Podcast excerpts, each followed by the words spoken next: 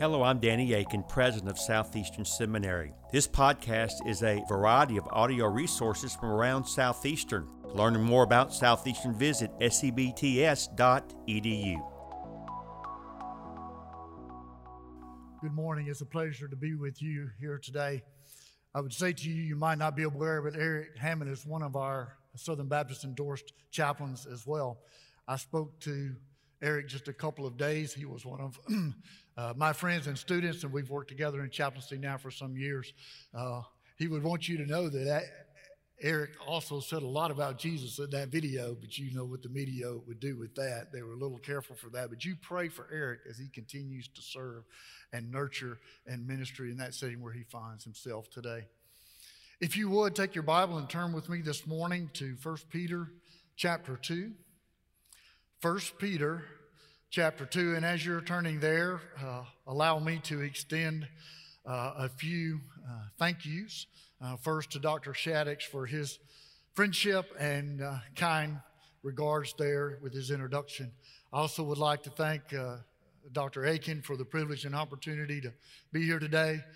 I would like to publicly thank those who support the cooperative program and how it's impacted my life over many years uh, through providing education, training, and opportunities to serve platforms uh, not near as pretty as this, where God has been able to send me in uh, to some devastating places uh, to do what He's called me to do.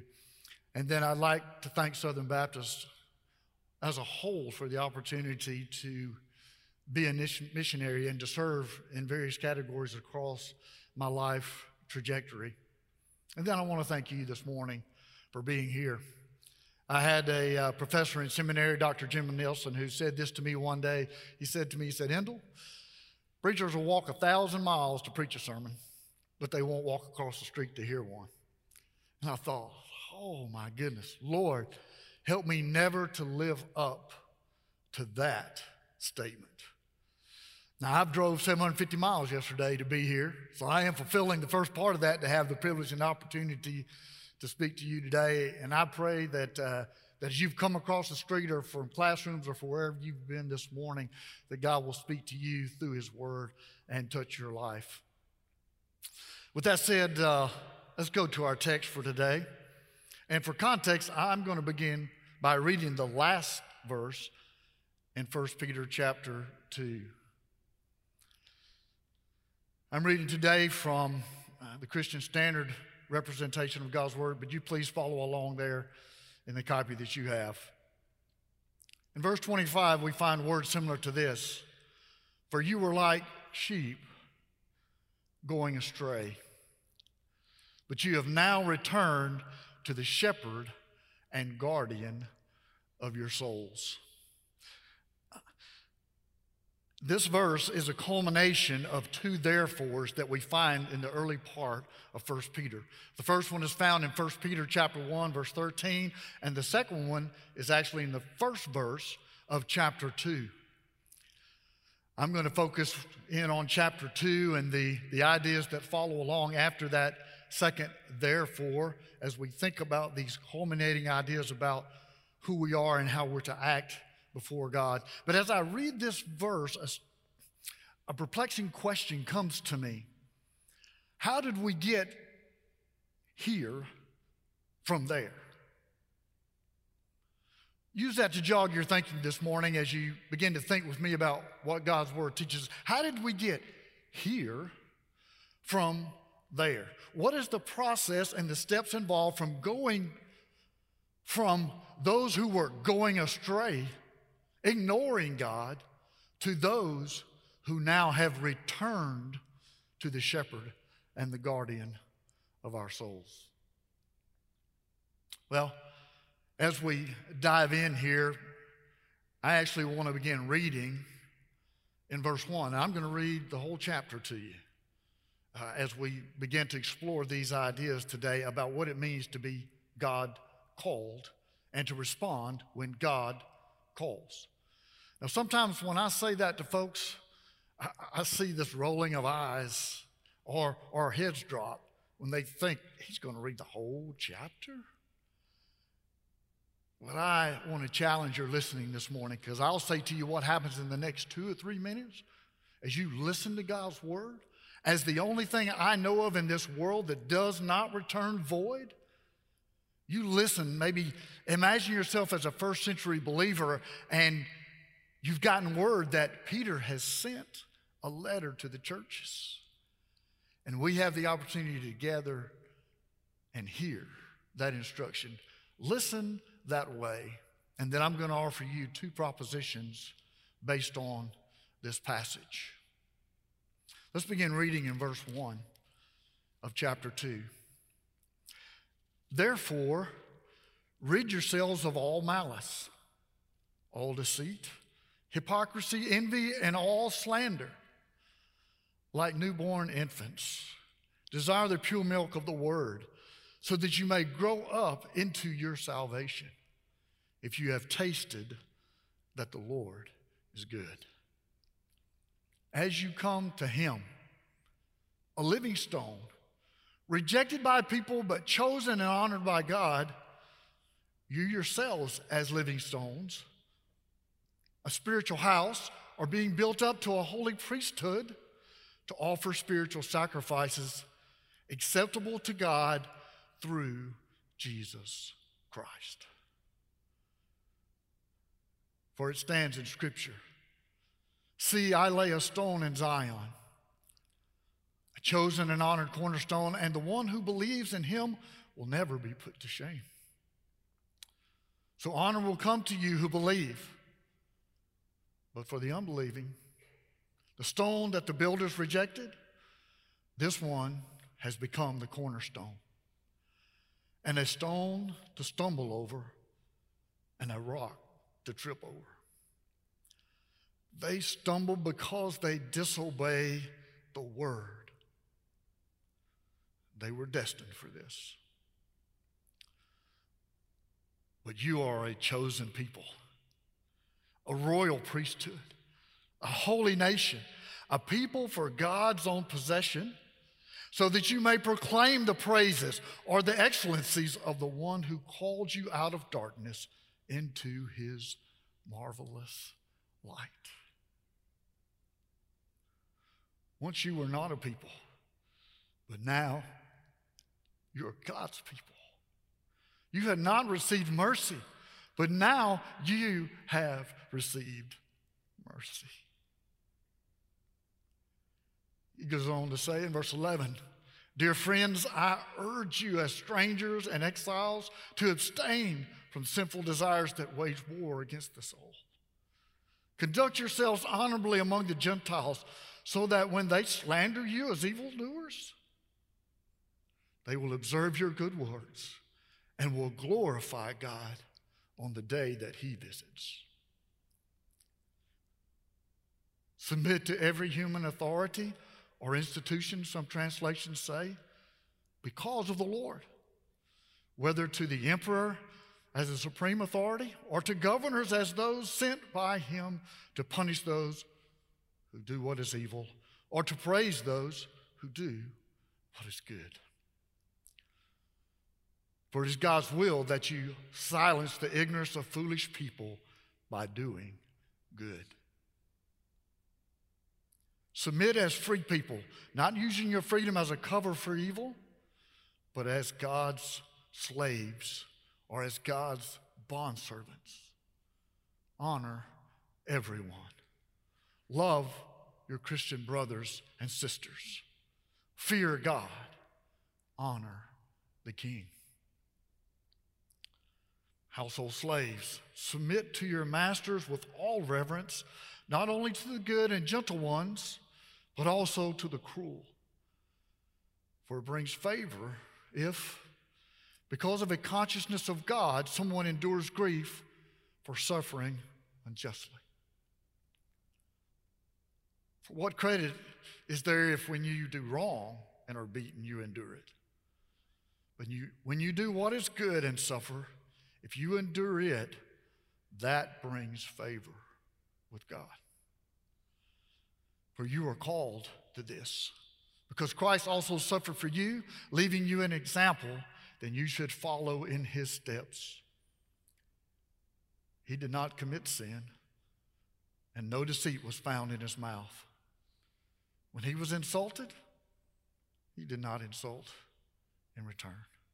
When he suffered, he did not threaten, but entrusted himself to the one who judges justly.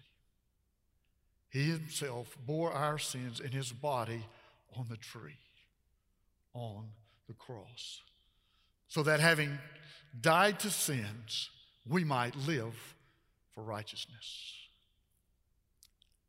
By his wounds, you have been healed.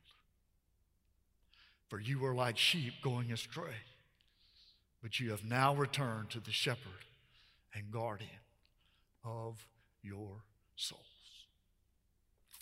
May God add his blessing to the reading of the word. Two propositions. The first, you are God's called ones. The second, with that reality in place, you then are expected to act like God called. You are God's called ones. You need to act like God called. Now, I ask that you listen carefully as I unpack these two prepositions to make sure that I get it right. You are God's called ones. That first preposition accents for us the ontological dimension of who we are in our human existence. Ontology is the study of being and reflects the relational aspects of how we relate to God and to others and even understand ourselves. I hope those are words that you're learning here in seminary. Words like ontology and deontology and uh, the theological dimensions that are part of that. Now, you're saying, well, will I ever use those again? You will use those principles every day, and I hope you'll see that as I unpack this text for you. Now, you may refer to them, and those are $10 seminary words that you might boil down to think words like relationship, rules and responsibilities, results or outcomes. This first proposition, based on the reality here we see accented in verse 9 and other places, is you are the called ones. And if you're in this room today, I suspect you've been called out even from among the called ones to serve, to equip, and to lead those who are called into Christ's service. Those who do it day to day in their everyday life, and then you are assigned a special mission, a set apart aspect. A particular and peculiar identity belongs to this ontological dimension.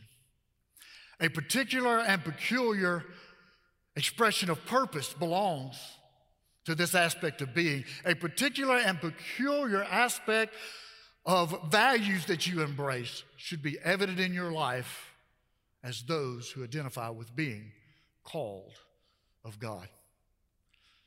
In this passage, Peter actually rehearses for us seven identity metaphors in the verses that I've read to you today.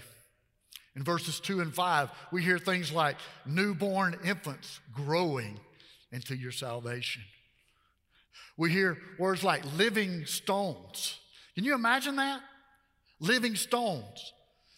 Stones that have a heart, the breath of God, that walk and talk. That's what you are today. I've been all over the world. I've been in lots of bad places with lots of rocks piled on rocks. Israel now, once called the promised land, lots of rocks. Afghanistan, lots of rocks. Iraq, lots of rocks. I've never seen any of them breathe. But we serve a God that takes a hard heart, a heart of stone, and transforms it into a living being. And that's what He expects us to do and to act like in our lives. He says, You are a spiritual house offering up spiritual sacrifices acceptable to God through Jesus Christ. That little prepositional phrase is very key there. There are lots of people over the history of humanity that have offered up sacrifices to divine entities. But this passage says here that it is through Jesus Christ and through Him alone that such sacrifices are acceptable to our holy God. In verse 11, he goes on to identify us as strangers and exiles, drawing forth that identity out of the Old Testament for the people of Israel when they found themselves in places like Babylon or in Egypt or other places where suffering surrounded them and they were forced to bring their identity forward and represent who they were as a people before God. Verse 16, we are free people but free people who act like bondservants to God. If you want to do a great study in Scripture, you explore that phrase, bondservant of God. I think Peter borrows this from Paul. It's all over Paul's writings, and many of his introductory letters have that phrase in it. And he calls that to be a part of the way that we identify with God so that we can fulfill our purposes. Let me give you a hint there, though. In that aspect of identifying as a bondservant of God, there's no entitlement. There's no sense of selfishness that applies in that relationship with God. He speaks, you listen, you do. That's the way it works. Within this framework of identity, Peter also outlines for us the expressions of our purpose. Look down uh, again at verse 9. It says, So that you may proclaim God's excellencies or his praises, the one who called you out of darkness into his marvelous light. Down in verse 21, he says, You are to be the ones who follow in Christ's footsteps and become an example like he has been example to the world. In verse 24, it says that we are to die to our sins and live for righteousness. In verse 21, accents for us, you were called to this. Not just the suffering uh, and the enduring that's mentioned in the verse prior, but to that culmination of things that echo down through each of those verses. In addition to this identity and this purpose, then we must embrace a set of values. Again, we find them clearly marked through the verses that we read. In verses 2 and 8, God's word is lifted up as a value among us who are the God called ones. Honor is mentioned in verses 12, 7, 17. Twice in verse 17, he says, Honor all people. And then he says, Honor the king, the one in the place of authority. He accents good works four times in this chapter. The glory of God is accented in verse 12. Submission is accented in verse 13 and 18. Freedom in verse 16. Love, reverence, or fear of God in verses 17. And then the favor of God through suffering in verses 19 and 20. These are the attributes, these are the things, these are the values that God has called us to hold dear as His called ones.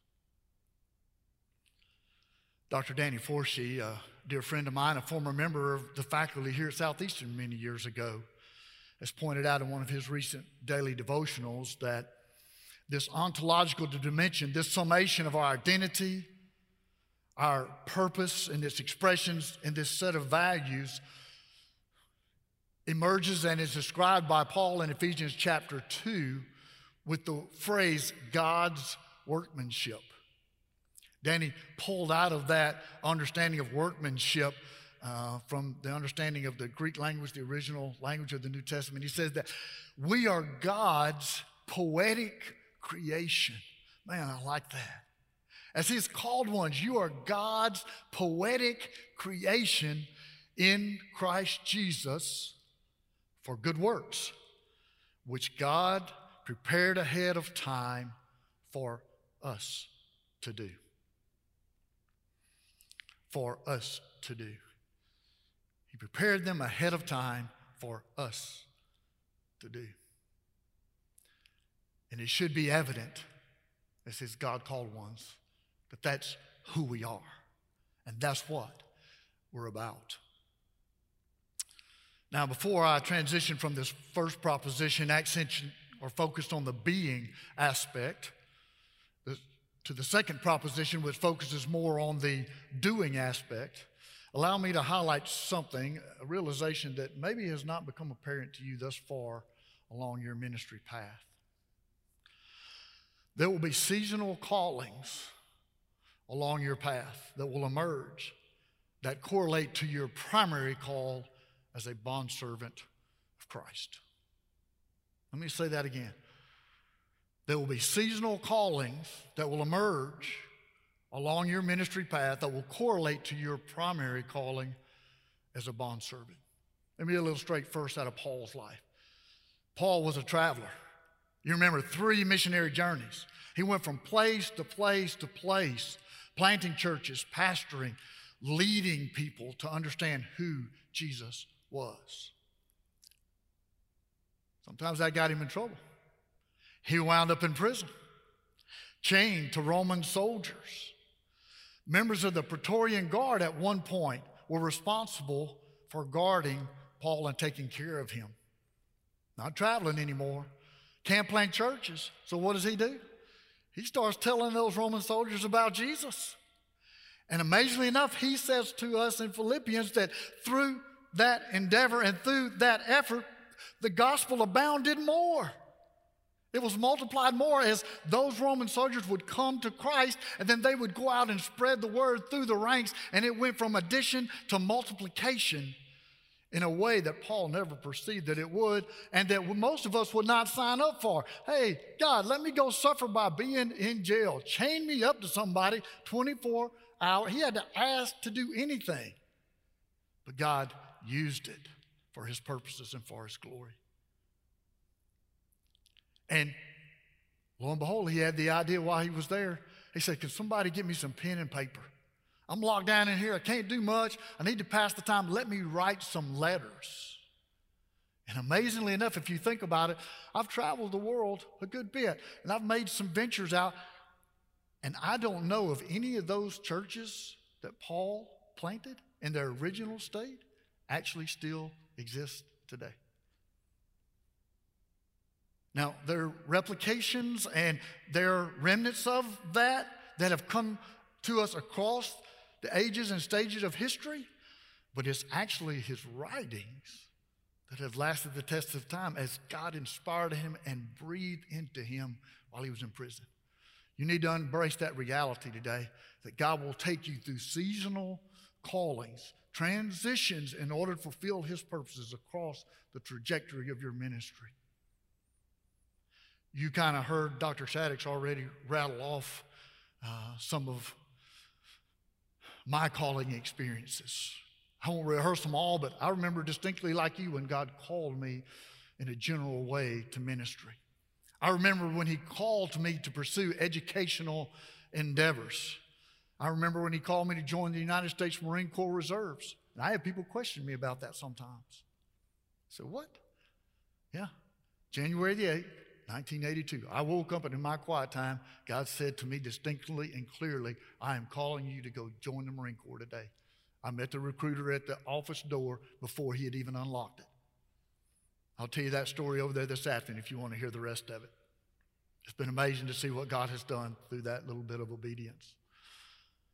You heard the other rattles there pastor, seminary professor, called to Iraq, called to Katrina, called to become a denominational leader in disaster relief called back to Afghanistan, called to Africa to a place called Djibouti. I couldn't even spell Djibouti when they told me I was going there. I had to go look it up.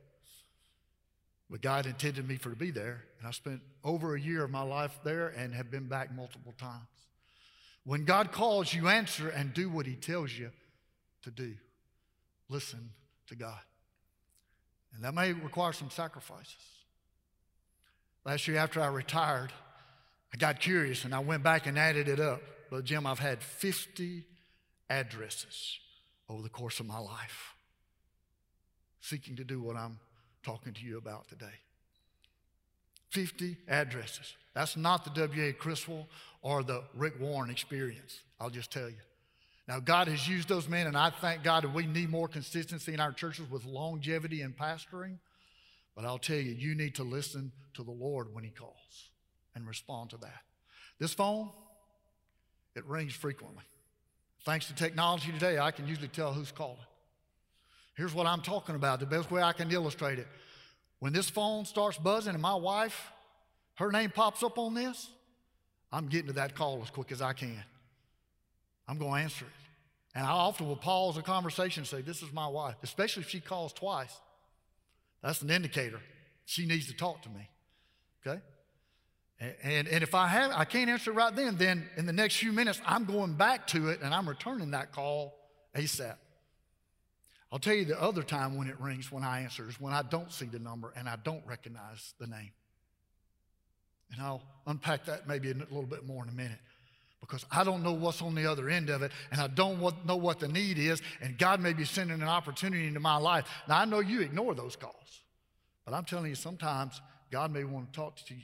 Want you to talk to that person and use your identity, fulfill your purpose and your values by speaking into that person's life because there's a need there and they're reaching out to you with that need.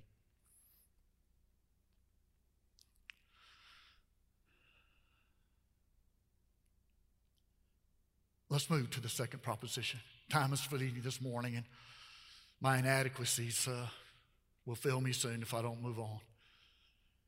You are God's called ones, and you need to act like God called. Just as I hinted to you there when my wife calls, I respond. You need to realize that God is moving in into your life through this deontological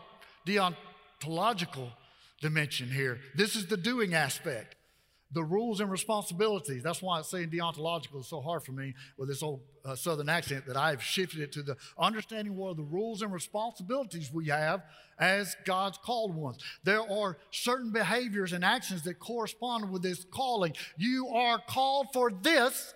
What does that mean in regard to how you act and make decisions? Peter gives us some strong verbs. There's a collection of 13 of them here. Let me just rehearse them before you and remind you. You've already heard them. And I pray that God's Spirit is beginning to saturate your soul with these realizations. As you need and act, as you do what God expects you to do as His called ones, it says in verse 1 you are to rid yourself of all malice, all deceit, hypocrisy, and all slander. Lord, have mercy, we need some help there. If you don't believe me, just go check your social media. Verse 11 says, We are to abstain from sinful desires. Verse 12, conduct yourselves honorably. Verse 13, submit to every human authority. And the Bible doesn't say unless you don't like it. It doesn't say unless you don't agree. It says submit because this is God's will and it is for the sake of the kingdom. Submit as free people and don't misuse your divine privilege. Verse 17 honor everyone, love, fear, honor the king.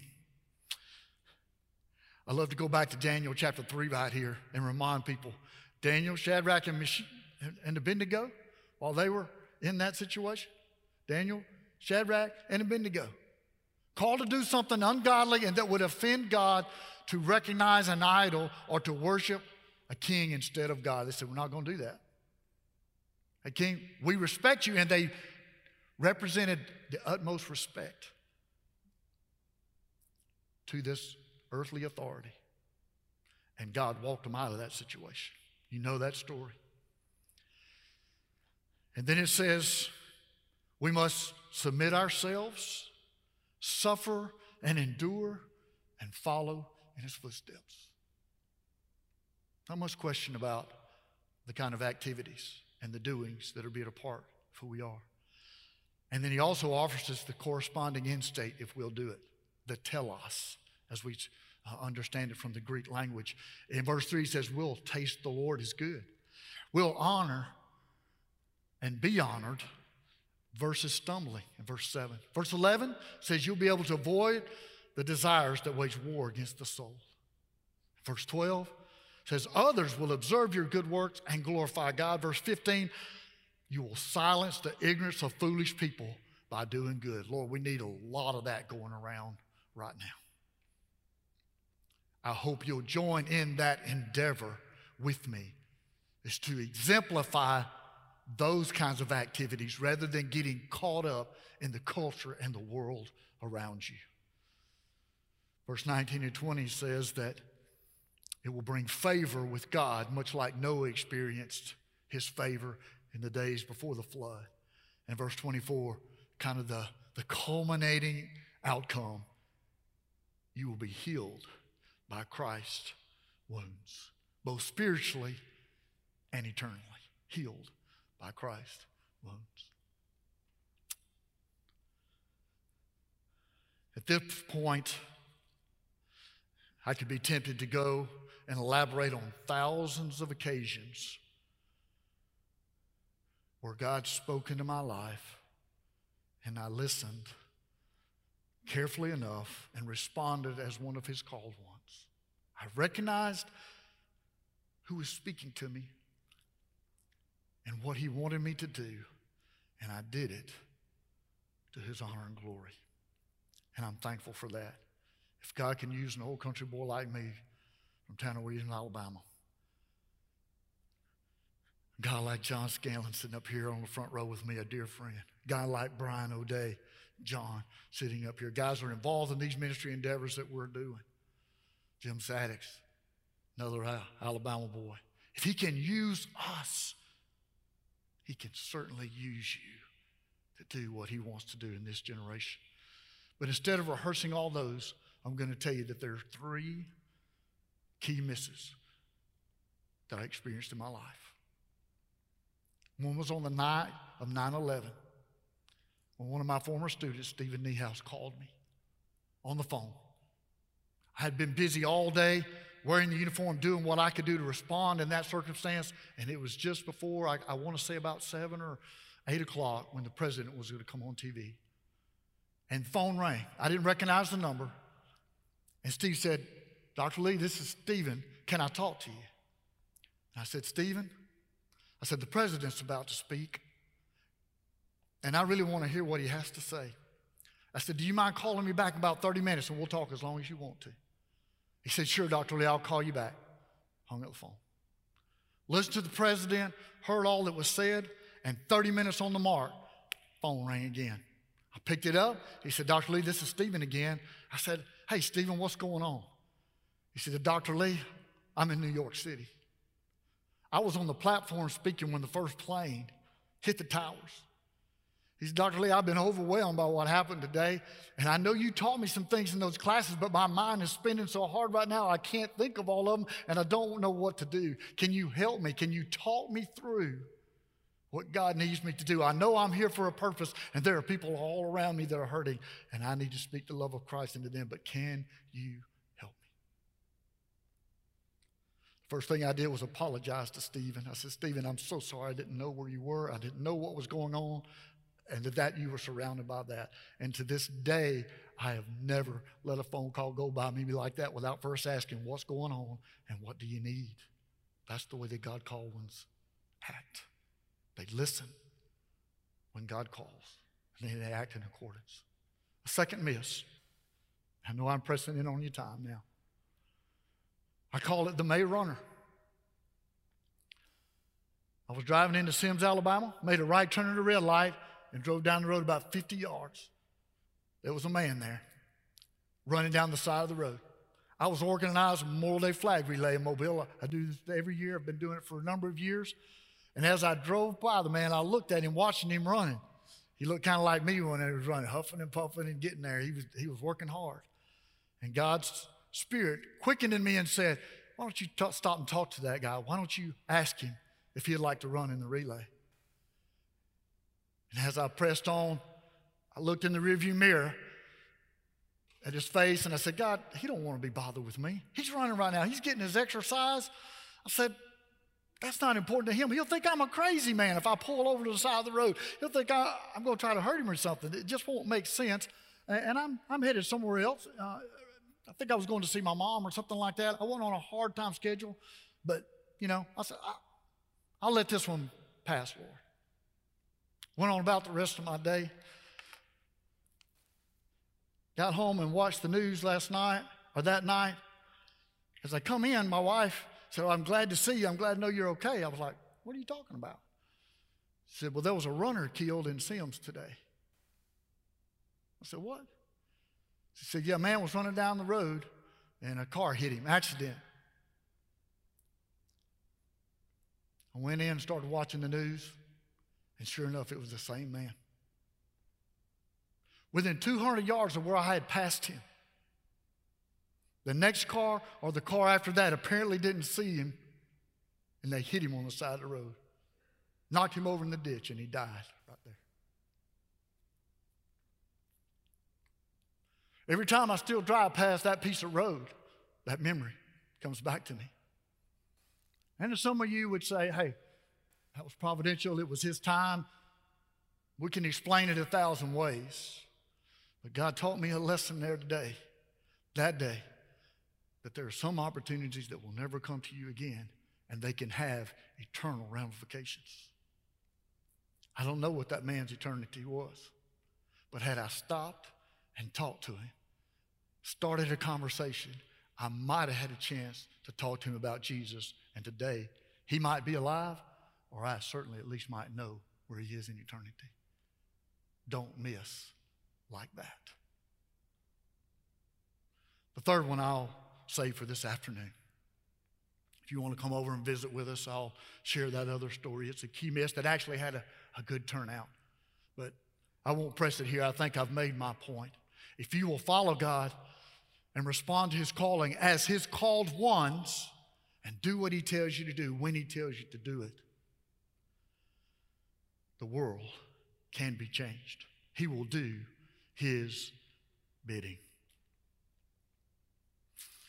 As I close today, let me say to you that this kind of behavior that I'm calling for will result in much larger outcomes. In verses 9 and verse 25, it's summed up this way Those who are not a people will become the people of God. Those who had not received mercy will receive God's mercy.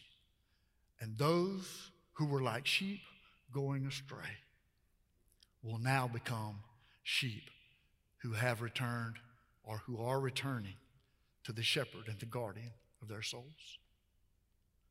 So today, as God called ones, as those who need to act like God called? Will you go out and proclaim the excellencies of our Lord so that those who are out there suffering, who are lost, might be called out of darkness into his marvelous light? May God bless you. And may His grace always rise to meet you as you pursue those endeavors. Let me ask you to bow with me for a brief word of prayer now as we prepare to conclude our service. Lord, thank you for your word. Thank you for your spirit who guides us and comforts us as we seek to live it out. Help us today to show the world that we are your called ones and we know how to behave as such. Empower our being and our doing for your honor and glory. We ask these things now in the name of our precious Lord and Savior, Jesus Christ. Amen. Thank you for listening to this podcast. Consider giving to Southeastern Seminary online or visiting us for a preview day. For information on how to give or sign up for a preview day, visit sebts.edu.